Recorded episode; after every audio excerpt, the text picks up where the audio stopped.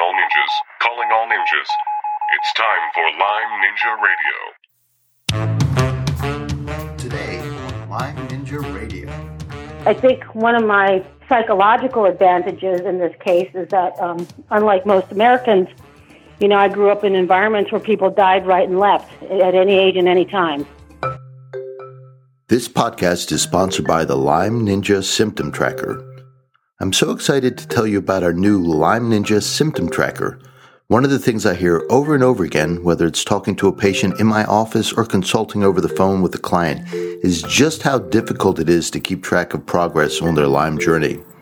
Recording symptoms daily or even weekly gives them too many data points. There's so many ups and downs, twists and turns that at some point they get lost and confused. The Lyme Ninja Symptom Tracker takes all the guesswork out of tracking symptoms with a simple monthly questionnaire. Once a month is the perfect interval to see if that new supplement or protocol is working. Right now, when you take the Symptom Tracker questionnaire, we give you a simple composite score for the month. But we have big plans, and the data you enter will not be lost as we roll out new features. Best of all, it's free. Just head on over to lymeninjaradio.com slash tracker and sign up. That's lymeninjaradio.com slash tracker. You'll be glad you did. Join us every Thursday on iTunes for the latest episode of Lyme Ninja Radio. Hello, I'm your host, McKay Rippey, and this is episode number 198 with Lyme activist Jenna Luche Thayer. Also, welcome our show producer and the brains behind Lyme Ninja Radio, Aurora. Hello, and in this episode, you will learn how Jenna brings her experience from working with the UN to Lyme advocacy, why she believes the treatment of Lyme disease patients is a human rights violation, and some of the things we can start doing to change the conversation around Lyme. Thanks, Aurora. And all you out there, be sure to listen to the end of the podcast for this week's Lyme Ninja Fact of the Day. Very important. Dun, dun, it's the best part of the podcast, perhaps. As you know, Lyme disease is an international problem. Each week we have listeners join us from all over the world. This past week we've had listeners from Cyprus to South Korea and from Ireland to Israel. Also, a big thank you to all you longtime Lyme Ninjas. Aurora and I really appreciate you listening. And we'd like to welcome all the new listeners out there. Welcome to Lyme Ninja Radio. We're glad you tuned in. Speaking of tuning in, this week's top 10 tune in cities are Number 10, New Haven, Connecticut. Number 9, North Lakes, Australia. Number 8, Louisville, Kentucky. Number 7, Naperville, Illinois. Number 6, Arlington, Virginia. Number 5, Utica, New York. Some hometown representation. That's right. That's just two miles, three miles, well, five miles up the road. anyway, it's nearby, really nearby. Uh, number four. Hi, neighbors. Hi, neighbors. Number four, Holly Springs, North Carolina. Number three, Highland, New York. Number two, Jamaica Plain, Massachusetts. And number one, Daejeon, Republic of Korea. Did I say that right? Daejeon. Daejeon. Sorry. Daejeon. Daejeon, Republic of Korea. I might be saying that wrong too. Um, Yours sounds more likely than mine. so if you're from Daejeon or Daejeon, let let us know how badly we did. Do you know your Lyme score? If not, do yourself a favor and head on over to LymeNinjaRadio.com, fill out the Lyme Ninja symptom tracker. It's free. Alrighty, Aurora, tell us a little bit more about today. Wait, wait, I want to pause there for the Lyme symptom tracker. I've been talking to a developer and we're going to turn it into a mobile app. It's going to be really cool. So stay tuned for that. We're going to do a little fundraising for it. It's not going to be all that expensive, but if you can participate and help us uh, pull together a little bit of money to make this happen, that would be super cool. All right, Aurora, tell us a little bit about this week's guest, Jenna Luche Thayer. Jenna Luche Thayer is a consulting senior advisor for the United Nations on human rights abuses and has been working at the United Nations for 33 years. She recognized the pattern of behavior surrounding Lyme disease from her work at the UN as an abuse of patients' rights. In response, she founded the Global Response to Borreliosis and Co-Infections Consortium and works to get better treatment for those with Lyme disease. Thanks, Aurora. And here's our interview with Jenna Luche Thayer.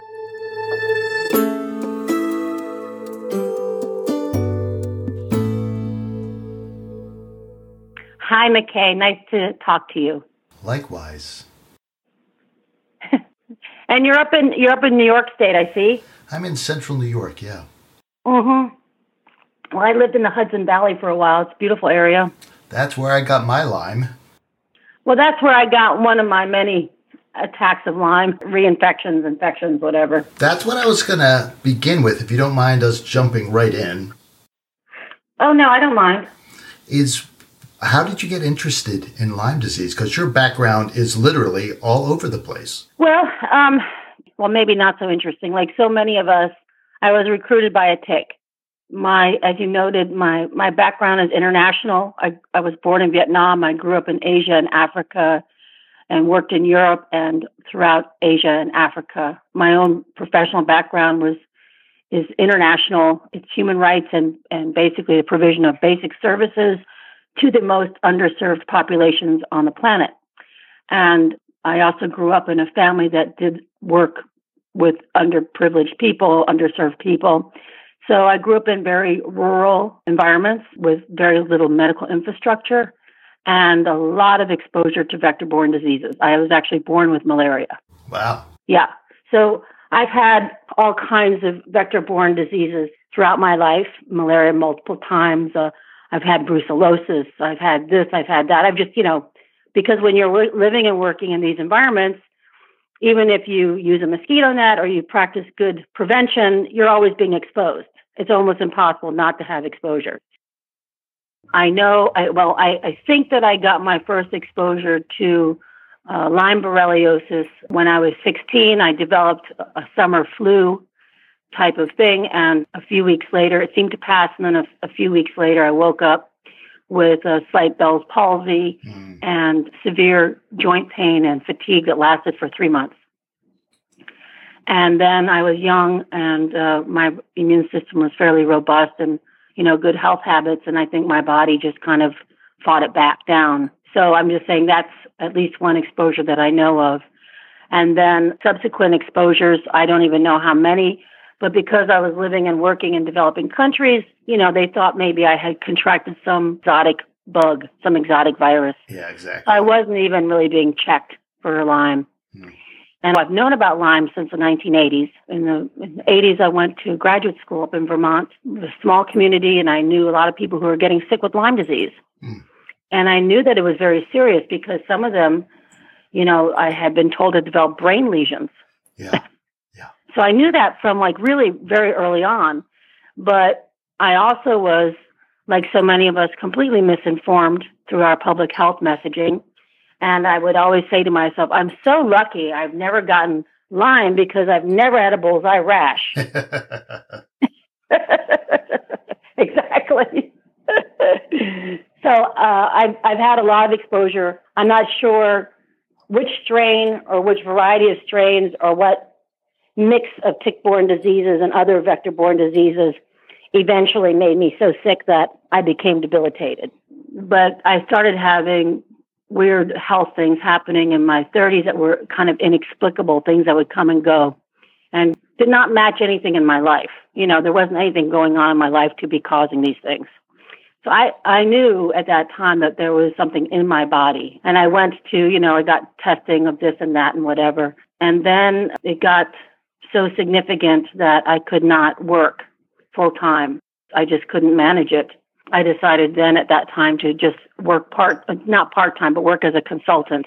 I left my, my job as a senior advisor to United Nations and I started consulting. And for a number of years, I was able to get by doing like a six week assignment and I could work all day and then sleep from the minute I, I got in from the workday until the next morning, like, you know, whatever, 12 hours or 10 hours, 10 hours or whatever. And then once I got home, I would just sleep for six weeks, just couldn't get out of bed. So I was able to kind of manage this for a number of years. And then that became almost impossible to manage. So I was, you know, I was kind of fighting it all along this whole time over, let's see, the, the health stuff started showing up in my 30s. I was diagnosed when I was 52. When I got diagnosed, I, what happened, I was visiting a friend of mine, and she is a medical professional associate at Johns Hopkins. Very, very bright, talented woman. She got really sick and she almost died. And I got a call from her mom. She goes, You have to go visit her. She may be dying. So I went to visit her. She was in a very bad way. And she didn't tell me what had gotten her sick. She just said that an infection had attacked her vagus nerve. She was on IV antibiotics for quite a long time, eventually recovered. I was talking to her, but I just don't know what's wrong with me. And she said, You need to get tested for Lyme. And I gave the classic response, But I've never had a bullseye rash. Why should I get tested for Lyme? And she was like, Oh, brother, do you need some educating? so, uh, she she, definitely you. steered me in the right direction. Definitely. She's a medical professional. She almost died from this illness. And uh, she she she gave me the right information. She told me not to even bother with the standard tests and uh, recommended I go and get tested at IGeneX and got I tested positive for the you know the, the southern blots, the PCR, and my antibody tests were I got positive bands but not CDC positive. But I've had it for decades, you know. So I got my test results, and then of course I that's she didn't tell me about the difficulty of getting treatment though. She just said about the difficulty of getting diagnosed. So then I went around trying to get somebody to treat me, and it was like, uh, no, we won't do that. People didn't want to treat me at all. And I have property up in a rural area of Appalachia, and the rural health clinics are federally subsidized, and they have to use uh, the least expensive medications to treat multiple conditions. It's just the way it's set up. And interestingly enough, uh, doxycycline is used to treat arthritis. No kidding. Yeah. So I went to the rural health nurse who I, I knew because that was like my little local clinic up in that area. And I, I went with some papers. I went with a, a Joe Burrascano's guide on how to treat Lyme hmm and some other publications showing that longer term treatment may be necessary. And she had seen me going downhill, so she knew I wasn't attention seeking. she knew Right, that I was sick. sick. Yeah, Yeah. she knew I was sick. Actually, she had had me tested for a number of things, and they had diagnosed me with lupus and MS. But I, I refused to take the medication because I didn't believe I had either of those illnesses. So she knew how sick I was. She said, "Well, we'll try you on it. We'll see what happens." And uh, and then I found out also that she had a family member who had become very sick from Lyme, and that's one reason she was open to giving me open-ended doxycycline. And I'm very sensitive to all antibiotics. And so I combined the doxycycline with the Buhner protocol. Oh, good. And yeah, and so I think it was very synergistic. And then I also read up about other things I could do to improve the potency of the Buhner protocol and such with herbs and things, getting it past the blood brain barrier. I had very significant neurological complications from it, partial seizures and everything. I had a MRI that showed brain lesions all over, indi- indicative of uh, multiple sclerosis. So within six months, basically, I was functioning again. And I've been on treatment ever since. I guess I'm in what you call remission. So that was six years ago that I was diagnosed and treated. And I've, like I said, I've been on continuous treatment, but it's been plant based. And I have been having kind of kind of continuous improvement over a six year period. The most exact, the most uh, significant was in the first two years, but I've still had kind of continuous improvement because I'd had decades of damage being done. Yeah, that's incredible. Yes, it is. And on a side note, my husband is from Old Lyme, Connecticut, and uh, we met in our 40s. And uh, when we met each other, we were both in pretty good shape. We were both like in those periods of reprieve when you have with this illness, you know. Mm-hmm. But within about a year and a half of our marriage, he he started falling apart too, and I I was falling apart. Wow. So um, we both were very sick together, And when I got my diagnosis, I said, you know what? I think you should get treat. You should get tested. He's like, why should I get tested? I said, well, let's see. Every time you get tired, your face droops. Uh, you know, half of your face droops. Uh, right. You have all of these symptoms and signs, and so I think, and you're from Old Lyme, gee, and uh, you you you've had this ever since those tick bites you had when you were a teenager. You know. what more do you need? What more do you need? So he has it as well. Bartonella, Babesia. You know, we have the soup. But uh, you know, his remission has not been straightforward like mine. He's been much more up and down. Yeah. So you know that's very typical, right? This illness does what it does, um, and it treats everybody differently. And you know, we never know from day to day how long remission will last, right? But it's so true. But that's, you know, you can't take anything for granted with this. And I think one of my psychological advantages in this case is that, um, unlike most Americans, you know, I grew up in environments where people died right and left at any age and any time. So I never associated health and death with being old. That's an interesting point.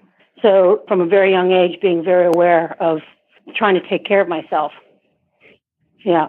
yeah. And I've and I've always been you know, I was a I was eating organic even before it was trendy because I couldn't stand the way non-organic food tasted because I'd grown up in farming communities. Because I was born and raised in those environments, I I didn't have any childhood immunizations, and so I think my immune system is pretty robust. So when did you decide to put all your experience and talents together and turn this into a cause, for lack of a better word. I don't have a better word. There's well, I mean, my my background, I've always I work for the, the the most vulnerable, the most underserved, the most exploited, the most mistreated. That's just always been what I've done. It's been my orientation, even since childhood. What happened is I was, you know, in my beginning of my treatment, and my brain was starting to clear up, and I was reading everything I could about this situation and it just didn't make sense what was going on. And so I started digging in more and more. And my, my professional work is I, I work a lot on issues of corruption. And we call it in a polite way, we call it transparency and accountability. So I had that background. And then I had always based all of my work on a human rights based approach. In other words, my belief is that certain things are human rights. The right to education, the right to health care, the right to housing, the right to food, the right to water, the right to medical care. Uh, these are rights. These are human rights. We all, we all are, are entitled to them, but we have to fight for them in many cases. And so a lot of my work has been not only with the government side of providing infrastructure, but mobilizing populations to demand for their rights. And in this case, I was looking at the situation. I was like, oh my God, I know what this is. This is corruption and human rights abuse. I know what to do with this. I'm going to start framing it as a human rights abuse. I'm going to start assessing it, all these practices, and see what human rights abuses they link to, of which I found 11 different treaties, international and regional treaties of violations uh, from the treatment of Lyme patients and their human rights defenders. And then, of course, I you know followed the research of a lot of people before me on all the me- medical and scientific fraud surrounding this disease and the corruption around it as well. So people don't tend to look at this situation in terms of human rights violations and corruption. They tend to look at it, I mean, generally as though we just need better answers. We need better treatment. We need better diagnostics you know, we need more access to care. But right. they don't realize these are actually systemic mm-hmm. corruptions in place and systemic human rights abuses in place that are being that are being allowed and or even facilitated by the government. And not only our government, governments across the planet. So can you this is like a very high level conversation here, you know, kind of like the, the satellite view. Can you zoom in on like one or two issues where this where the rubber meets the road to help people understand exactly sure. what you're talking about? For example, almost every modern nation in the world and most nations in the world have constitutions and laws that support human rights. In other words, they don't go against human rights. And we have very specific laws that try to protect human rights. I'll give you an example. Americans with Disabilities. Okay? The Americans with mm-hmm. Disabilities Act was written specifically to protect the health, human rights, and other rights of people with disabilities because these people were facing discrimination and they were being not given service, not getting housing, not getting medical care, not being given the same dignity and respect of an, of an able bodied person. So this law was put into place. Now, many of us know the situation with the Bruzzese family, Giulia Bruzzese, the young girl who uh, was blessed by the Pope and took a long time for her to get a diagnosis and she's still she's doing better but she's still in a wheelchair well mm-hmm. under the american with disabilities act when somebody is disabled and she qualifies as disabled because of her sight and her inability to walk she is by law protected and allowed to have experimental treatments for her conditions and she has been denied those rights. So this is flagrant violation of the American with Disabilities Act, and it's flagrant violation of her human rights. So how does this happen? Why is it that when this was brought to the attention of local lawmakers and the CDC, who knows the story, and other government bodies, entities, federal agencies, they didn't do anything about it. That's complicit. That's complicity. When a state, when a when a state actor, that means a government official or government agency, does nothing with the full knowledge there's a violation taking place, then they are complicit. They are colluding in the situation. Does that help to explain? Strong, wor- strong words. Yes, it is. But that's exactly what's going on. Mm-hmm. That's exactly what's going on. And Julia is just one of the many, one of the well-known cases. Think about there's so many out there, hundreds yeah. of thousands on a, you know, who are being denied treatment. So I'll give you another example. Um, with regards to health human rights, you know, no one is required to provide everybody all the treatments that are out there. No government is required to do that. No hospital is required to do that. No private insurer is required to do that. However, it is a human rights violation to obstruct access to these treatments. So they can't, they're not under any obligation to provide it. But if they obstruct your access, that is a clear violation of your human rights. And every time somebody wants to get treatment that have met, has met internationally validated standards for evidence-based guidelines, such as the treatment protocols that are described by the International Lyme and Associated Diseases Society, ILADS guidelines, Every time they are told, we will not allow you to take this, we will not allow you access to that, that is a human rights violation. Is that a good example? Yeah. Yeah. That's exactly what I was looking for. Yep. Yeah. So, I mean, that's, that's like, you couldn't be more clear, you know, you cannot, you cannot simply deny people access. You might not agree.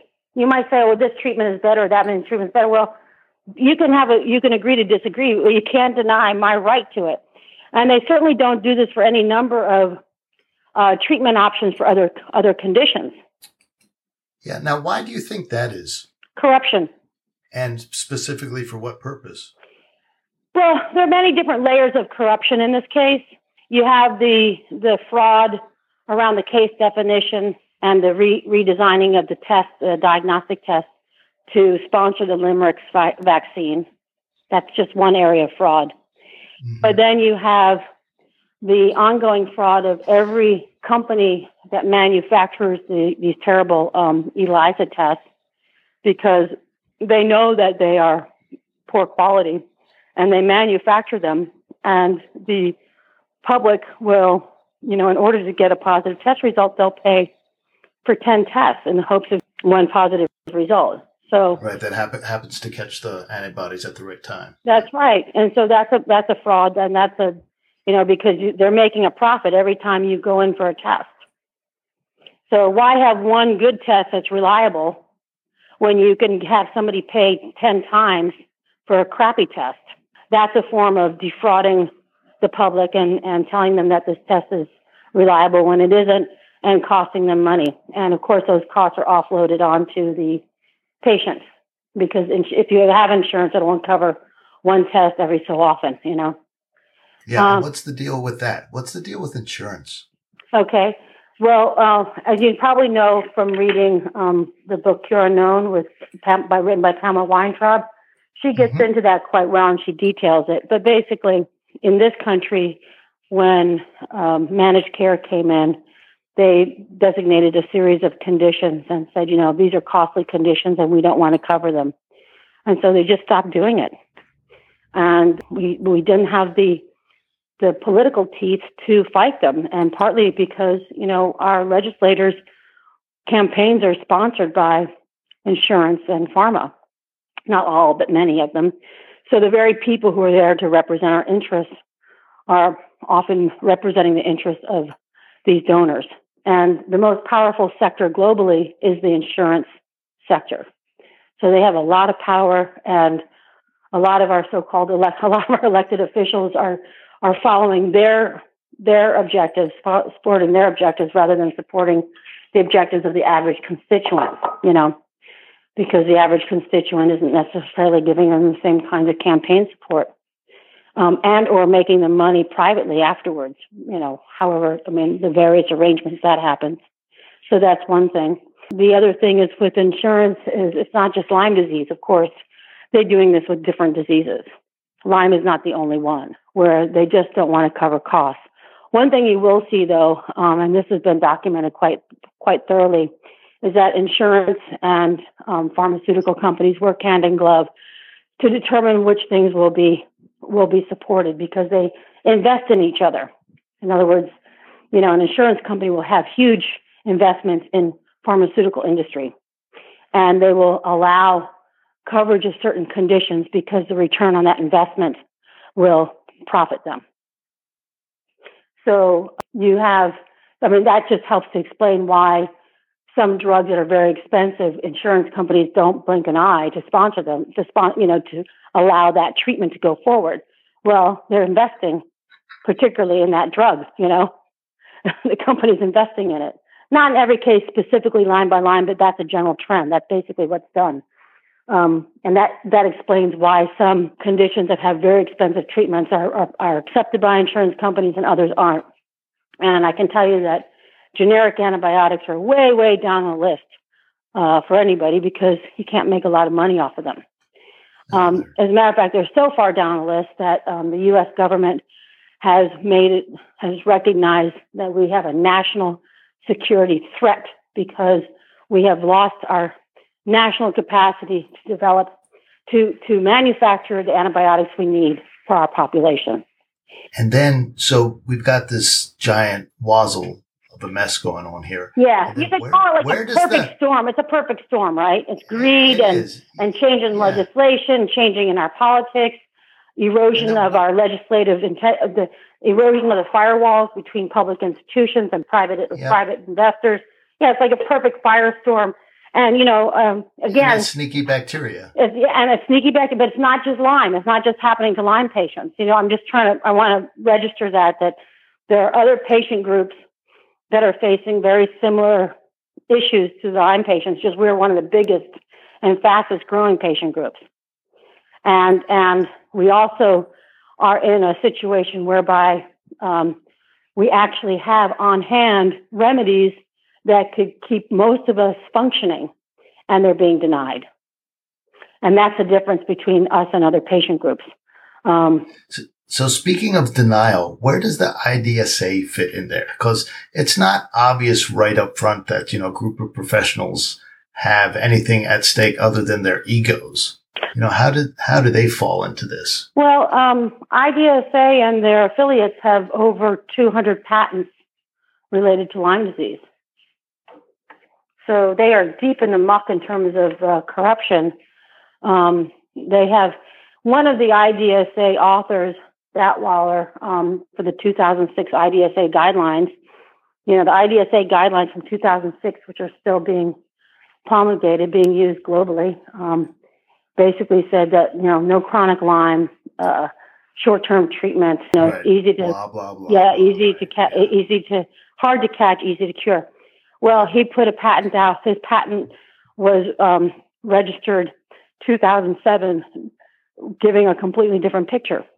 So there are a lot of people. there's knowledge that this is a very serious pathogen, and and so on the one hand, it's kind of like think of yourself as positioning for a market share on an upcoming, you know, debut. By the way, here's a let's say virus virus X is coming in, and Mhm. you're not going to tell the public about it until you have your your vaccine set up and your treatment set up and this and that. Oh, and then okay. you're going to get the you're going to get the market share. Well, this has kind of been what's been happening with Lyme for a long time because there's so much money to be made off of it. So many people have it. and so there's been a lot of this positioning and jockeying around it, and that's why we have so many patents on it. I mean, so many people on the tick-borne disease working group have patents on Lyme. Um, they've been getting millions of dollars over time to study its immune evasion and to help uh, with better diagnostics, looking at not so much on the treatment side, but you know, this has been studied with millions and millions of dollars and it's been generating all these patents. So at some point, these people all, all expect to cash in just for the armed forces alone, you know, or any other government group of employees. Once this stuff gets um, registered properly, it's going to be making billions of dollars because there's going to be all these people who will be required to take certain vaccines and certain treatments, et cetera, et cetera. You know, anyone who works for the government. Now, I want to also move into. A, a Was that clear? No, no, no, no. Was that Yeah, no, clear? it's, it's fair. It's very clear. But here's the next. I, I want to take this and, and expand it out yeah. a, a little bit because uh, you know I, I do speak to people from Australia and the UK Yeah. and Ireland and every once in a while from from Europe as well. Yeah. And this, you know, it's not just a U.S. No. issue here. It's it's the same issue. It's the same. What do you say? Perfect storm. Uh, all over the place. Well, yes, because because the insurance companies and pharmaceutical companies are multinational conglomerates. It's all the same companies. They they are corrupting government systems in exactly the same way. In systems that have larger private insurance like ours, uh, although Medicare, Medicaid actually is the biggest insurance insurer in our in our country, in with national health systems in Scandinavia and NHS, et cetera, just like the insurance companies make billions by not covering the cost for treatment, and national health systems save billions from not covering the cost of treatment. And it's all the same incentive packages. You know, these national health uh, services globally are are fa- in, in the developed world um, are facing the same constraints as we are here. You have aging population uh, and a shrinking tax base to support these systems, and then you have a corrupt pharmaceutical and insurance company system that's pred- predating on it. So they're taking the lion's share of the resources that's supposed to be providing medical care. So that's that's it's happening globally because these or, these entities are global entities. In other words, what's happening here is the same thing that's happening in the UK and the same thing that's happening in Scandinavia, like you said. So these are the same players. There, there's some very good books out about it. Um, one of them, for example, on, on pharmaceutical corruption, lays it out very, very well. Um, and it's written by a top scholar from the Cochrane Institute in um, Denmark. I mean, there are there are a lot of scholarly studies on how this is being done. This is not Facebook conspiracy; these are scholarly works on how um, these practices of corruption are, are occurring. And in fact, um, last year, 2017, the United Nations Special Rapporteur on the Right to Health gave a huge presentation to the General Assembly, which means all the um, countries in the world who are members of the UN, and basically said the most corrupt sector globally is the health sector. But yeah, so this is happening globally because these entities are global. So, so this is, this sounds grim. Is there a way out? Human history is all about, you know, fighting for rights and gains and losses and gains and losses, right? You know, the pendulum, right? We mm-hmm. have advances and we have, so I would say globally, we are in a new time as humanity. We have, you know, multinational corporate presence now to the point so powerful, they're more powerful than a lot of the nation states that we are under, you know, on whose rule we're living under, you know, or maybe they're not powerful across the board, but they are very powerful in various sectors. So, um, yeah, I mean, our public institutions are at risk.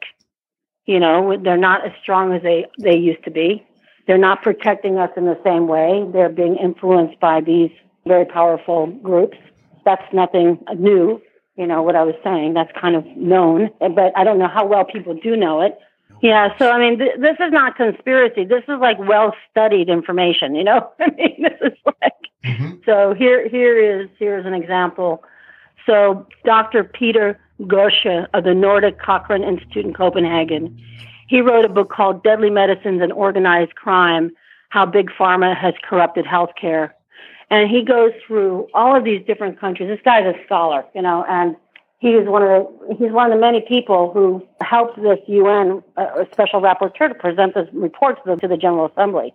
I mean, not that I'm not saying he specifically added to it, but there are many people writing on this because it's an increasing issue. I mean, it, it is threatening economic security in many countries. The, the degree of predatory behavior in our medical sector, in our health sector, is actually under, going to be undermining our economies. It's already starting to undermine our economies. So it's, it's a major issue. But he, he wrote this book, and um, for example, um, prescription drugs are the third leading cause of death after heart disease and cancer. The, the famous nosocomial events. Excuse me? There's there's a, a term that they use to hide these. They call them no nosocomial. Ah, yes. And it's a te- it's a technical term to, for oops. mm-hmm. The main reason we take he quote, quote unquote the main reason we take so many drugs is that drug companies don't sell drugs; they sell lies about drugs. This is what makes drugs so different from anything else in life. So, so we have a corrupted medical system, and so we have a, a, a condition, an infection that can be, in many cases, managed with generics. No money in generics. So we are all being pushed towards uh, biologics, um, symptom modifying drugs um, that actually harm our health, our immunosuppressant, and we will spend most of our income on and maybe liquidate what we have assets in order to have them until we die. If I had accepted my MS um, uh, diagnosis, diagnosis yeah. 10 years back, yeah. I was when I got my MS diagnosis. I would have pharmaceutical, the pharmaceutical world would have made over half a million dollars off of me. Mm-hmm. And instead, I was able to turn my health around with $800 of generic antibiotics and ongoing plant-based medicine, which averages a couple hundred dollars a month, but nothing like half a million dollars. right. So much, so much, so much cheaper. cheaper, and I'm so much better than I would have been. I would have been yeah. even sicker. You know, maybe I would have been kind of numb, so I wouldn't, but I would have just been more ill. So, um, but you know, so we're at a time where you know they're they're we, we're kind of at a radical time, you know, in human history because we really are, you know, where where are we going in the future? Are we going to allow um, people who don't know us and who don't care about us and who profit off of us to determine our future and determine the quality of our lives, or are we going to organize and and fight for our rights? And um, you know, one of the things about Lyme disease I don't you I sent you the recent article about uh, the changes in the ICD codes, the International Classification of Diseases codes. And I mm-hmm. know and I and I said that for the first time the World Health Organization has recognized a series of potentially fatal complications from Lyme disease. Yeah, it's kind of It's a big deal. It's a really, really big deal. And it is a slap in the face, you know, to the powers that be. Um, because this means billions of dollars in a different way of spending, you know, billions of dollars are going to go in different directions if this information gets properly disseminated and used. And it was money that was coming to them, it's not going to come to them, you know? That's a lot, a lot, a lot, a lot. And um, right. so it has a lot of financial implications, number one. But, you know, why did it happen now? It happened because there are enough people in the UN system and in all these different countries who are reviewing all of these uh, recommendations coming in for the new ICD codes who know that this is serious is a serious illness and it can kill you. And they have friends and family or they themselves are dealing with it. So, you know, you can only suppress information for so long. Uh, but again, this is just one of many kind of conditions or patient groups that is fighting for their rights. And, you know, that our, our whole global medical system is, is, is, you know, you go, go back to why is it the same here in the States as well as in other countries? Well, you know, we're using the same ICD codes. These codes are, have been adopted since 1967 globally. And every so many years they get revised. And the revision process is partially science and medicine based, and it's very much politically based. Um, to give you an example, uh, when do you think that Ebola was given an ICD code? Ha, I have no idea. Well, Ebola was discovered in the 70s. Mm-hmm. It's known to be highly fatal. It's been there have been outbreaks killing people since the 70s. You know, we've had international experts rushing to the outbreak sites to study it. Yep, yep. It was given a code in 2016. Wow, just two years ago. Why do you think it was given a code in 2016? Uh, somebody got a bee in their bonnet and went and rattled some doors. Mm, no, more than that. It wouldn't be one person. It was the fact that it, that the epidemic breached um, the U.S., Canada, and Europe. Ah. The infection got the, epid- the the infection got into the wealthy industrialized nations, and so they said we need a code so that we can organize a global response to this. Another example of how much money is involved, how how money plays a role in these codes, and how money plays a role in our global medical system is uh, right now there's a bitter feud going over the fact going on about the fact that traditional medicines are being recognized in the ICD-11 codes. And where do you think the stink is coming from? Well, it's not for me because I'm an acupuncturist. Right. So where do you think the stink is coming from?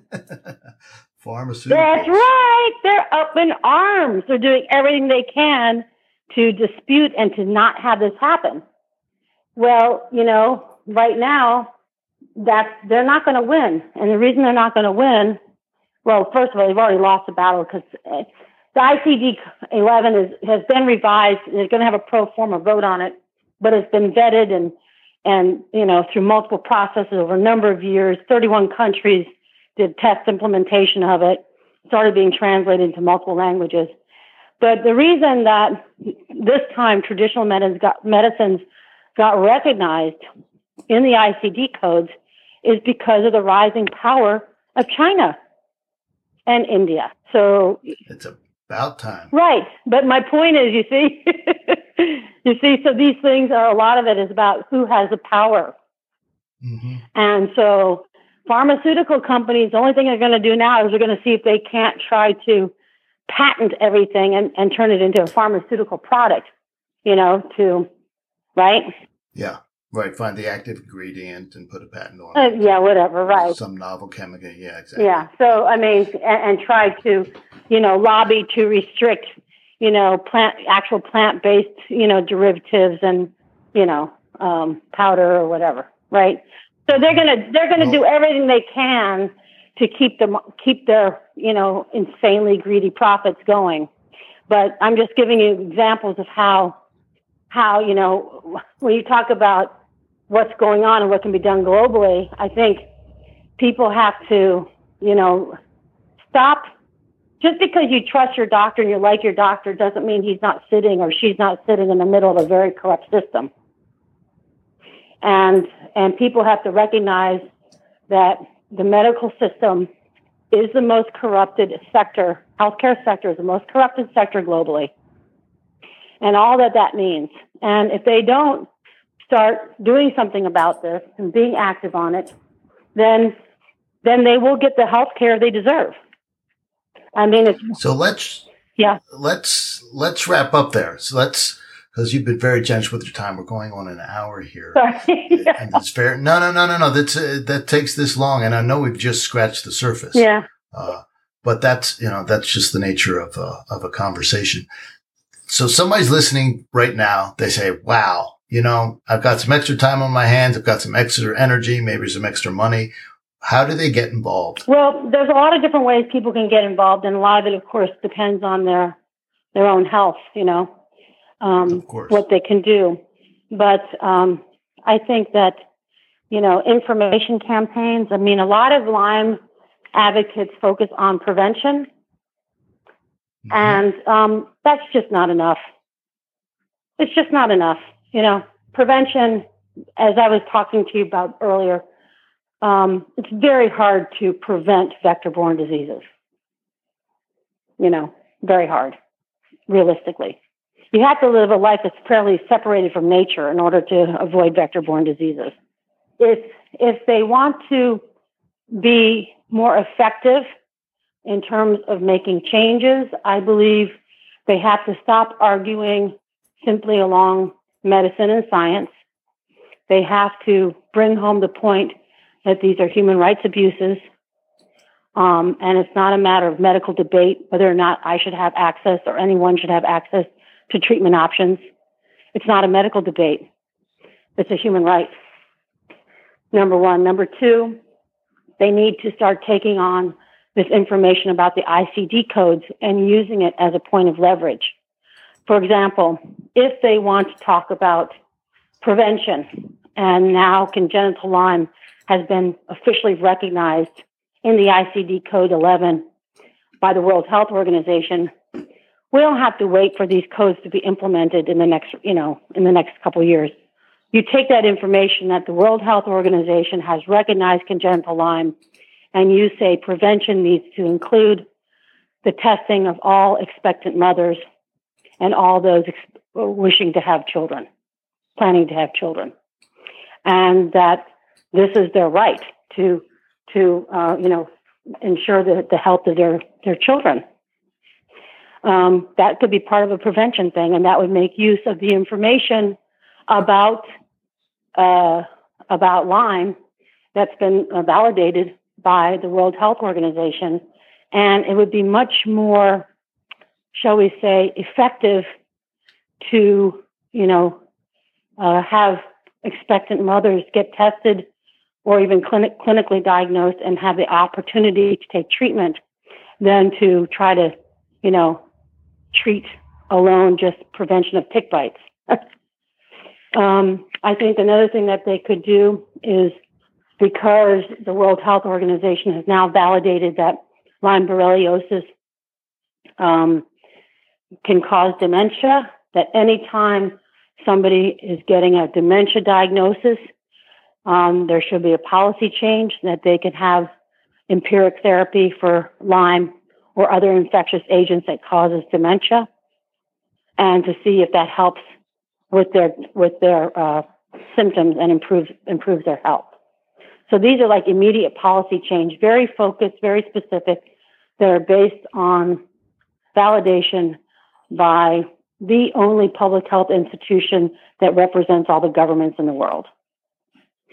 Um, I think another thing that they could do is that they could uh, start suing the individuals on medical boards that are attacking our doctors. I think we need a lot more aggression uh, legally legal aggression to take this out because it all comes down to money, and um, people have to start feeling it themselves in order to stop bad behavior. I think there has to be a lot of very aggressive legal action. I think that um, the people who say that they are on the side of patients have to stop using fraudulent phrases like the post treatment Lyme disease syndrome. Every time that phrase is used, it reinforces the message that this is a psychosomatic illness. And no one should tolerate that. And I don't care if you need to use post treatment Lyme disease syndrome in order to get a publication. With open, open publishing now, you can get things published. You know, you can get into a reputable publication without without using this term that continuously refers back to medically unexplained symptoms. Medically unexplained symptoms are psychosomatic symptoms. And that term has been repudiated by the American Psychiatric Psychiatry Association and has been deleted from the DSM-5. So I don't know why we tolerate that, you know, that use. It would be kind of like calling um, female genital mutilation a rite of passage. You know, you have to call things for what they are. Words are powerful tools. Yes, they are, and we have to we have to use the right words. You know, we have to use the right words. We have to say this is just a matter of better tests. I said no, actually, it's a matter of denying diagnosis, and that's a human rights violation. you know reframing it. And it's really important to reframe because if you use the language of the people of the groups who are causing the harm, you're not going to change the conversation. You need to claim the language. You need to claim the platform on how you're going to describe and present things so that, first of all, other people outside of the medical and scientific world understand it and relate to it. I think another thing that we have to do as advocates is stop presenting simply individual stories of people's lives. That has had no impact whatsoever over the long haul. It's not to say it doesn't raise awareness, but every time there is a story about an individual's life, it should be tied very specifically to all the reasons why this person is in the situation they are. It should refer to corrupted science, science riddled with conflicts of interest. It should refer to financial incentives shared by the NIH and the CDC on patents. It should refer to misinformation and fraudulent uh, defrauding the public on unreliable tests. I mean, this is the kind of inf- this is the way it should be framed because that's what's going on. There shouldn't be like, oh, well, the CDC public health messaging for Lyme is very inaccurate and is harmful.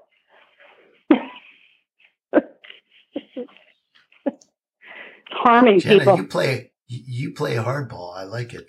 Well, I don't think softball has helped. as long as you can back it, as long as you can back it with facts, you can play Mm-hmm. hardball. I mean, people don't like it, but you know, I'm not I'm not here to win a popularity contest. And you know, when I when I hear people kind of quibble on the situation of Lyme disease, I see it very much as you know, you're either allowing more people to suffer and die, or you're fighting against that. That's how I see it because I see this disease as very serious, and I see that it has destroyed many many lives. And it's not something to, you know, kind of discuss in a in like a well eventually we can change the terminology kind of thing. No we don't need to wait. Every time i mean certain compromises oh fine. I, i'll give you an example. The tick-borne disease working group you know their report that's come out the congressional report draft. It's not good news for the lyme community. Um, if you don't know the background it sounds fairly reasonable they talk about the importance of research and be- better understanding of this and that.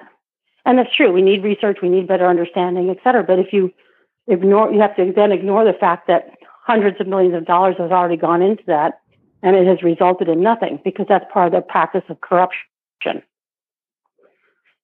To just, you know, give money to look like you're doing something without doing anything. It's benefiting a lot of people to operate that way. Um, and the other thing that makes the report so weak is that all the recommendations that came out requesting immediate action to improve, to overcome obstacles to treatment options and to diagnostics, all of those were basically taken out. And all the requests to have specific legislation to protect this vulnerable patient group, that was all taken out. They talk about legislation, but they say we can basically we can depend upon the current legislation to protect this patient group when it has absolutely failed this patient group. People living with HIV AIDS, they got a, a federal law passed and was adopted globally across the UN system, basically recognizing them as persons of special consideration. And we need a similar uh, law passed for us because we have had such long determined discrimination against us. The NIH has sponsored, um, has provided over $32 million in tax grants money to, to write articles that specifically discriminate against Lyme patients, saying that we are dangerous, that we are not um, worthy of participating in public policy, that um, we are attention seeking, we are antibiotic seeking, we are nefarious, these are all, these articles have been sponsored by NIH grant monies. I want a T-shirt that says nefarious. I, I, I like that. I was talking to an insurance guy the other day, and he was like, "Have you ever had a moving violation?" And I said, "Honey, I am a moving violation."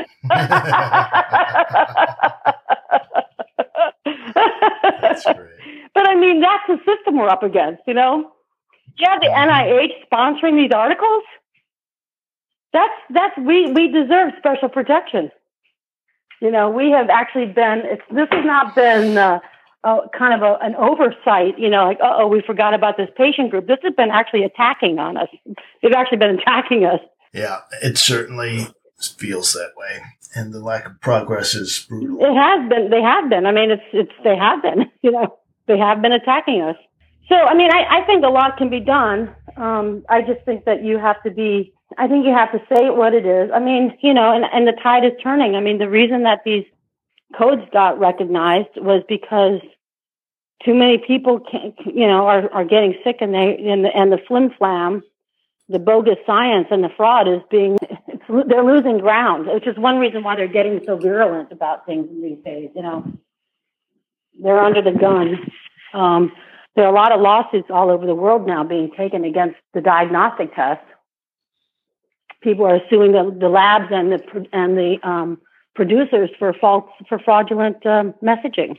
Yeah, it'll be interesting to see how those lawsuits go through. Yeah, and yeah, and the one with the RICO lawsuit here in the states, I really hope that happens. Mm-hmm. So they certainly qualify. I mean, I can't tell you. I mean, there's just like a list of people at the IDSA who who basically act as expert witnesses against anybody who is seeking uh, coverage for chronic Lyme.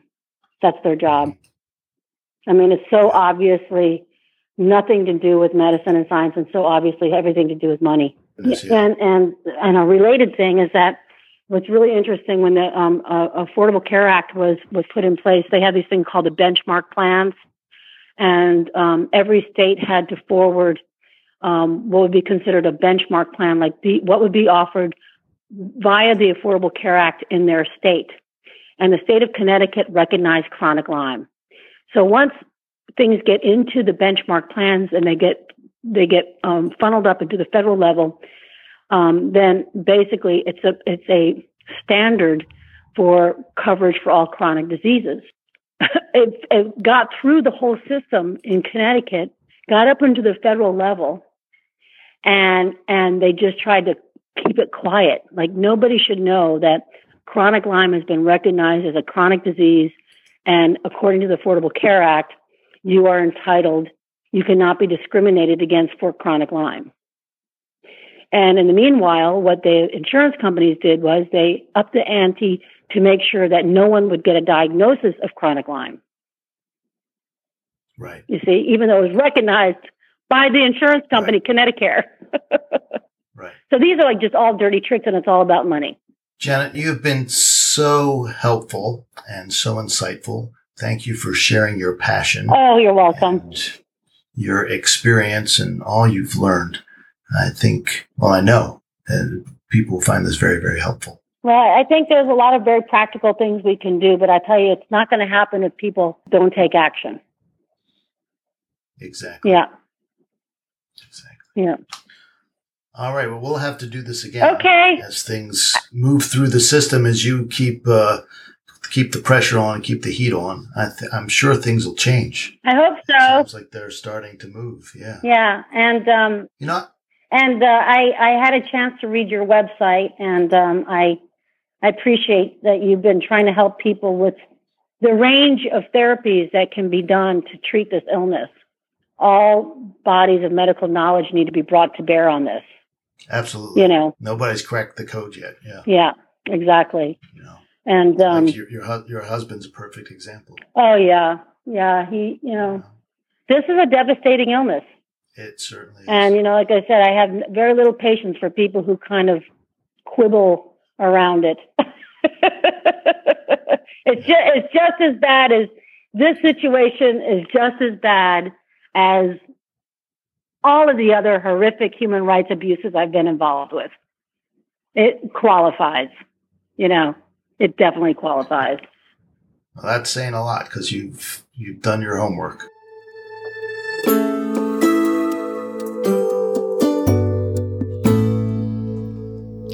This was such an interesting interview. And I'm a little bit reminded of, you know, when you go to a car dealership and you don't say the price that you actually want to pay right out. You take a lower stance and see what you can get from there. You think Jenna's negotiating? I, I do think Jenna's negotiating, and I think it's really great that she's taking such an aggressive stance because it just kind of jolts everybody out of whatever complacent thing that we were going along with, com- including me when I was listening to her. I was like, oh, okay, we're at this level now. Okay. she is a very passionate advocate for people with Lyme disease, no doubt about it. And mm-hmm. clearly, her story with her own Lyme journey and her husband's is part of that motivation. If you like what we're doing here at Lyme Ninja Radio, hit the subscribe button. If you really like what we're doing, leave us a review on your podcast app. And if you really, really like what we're doing, I'd appreciate it if you donated $1 a month through our website. For just $1 a month, you can help us make the world a better place for people with tick borne diseases. Just head on over to our new homepage, www.lymeninjaradio.com, and look for the patron link under the How Can We Help You section. And a big shout out for our newest patrons, Catherine and Kelly. Thank you for making the world a better place for people with Lyme and those other dastardly tick-borne diseases. Also, if you have any feedback, suggestions for guests, anything really, send an email to feedback at lymeninjaradio.com. Love us, hate us, but don't ignore us. And last, as you longtime Lyme ninjas know, this podcast would not be complete unless we left you with the Lyme Ninja fact of the day. Did you know a ninja can teach math to solve its own problems?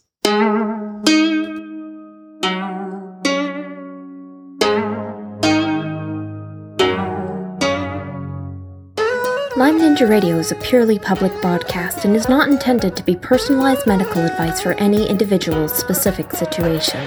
Each individual's medical situation is unique, and Lyme Ninja Radio should not be relied upon and or considered as personalized medical advice.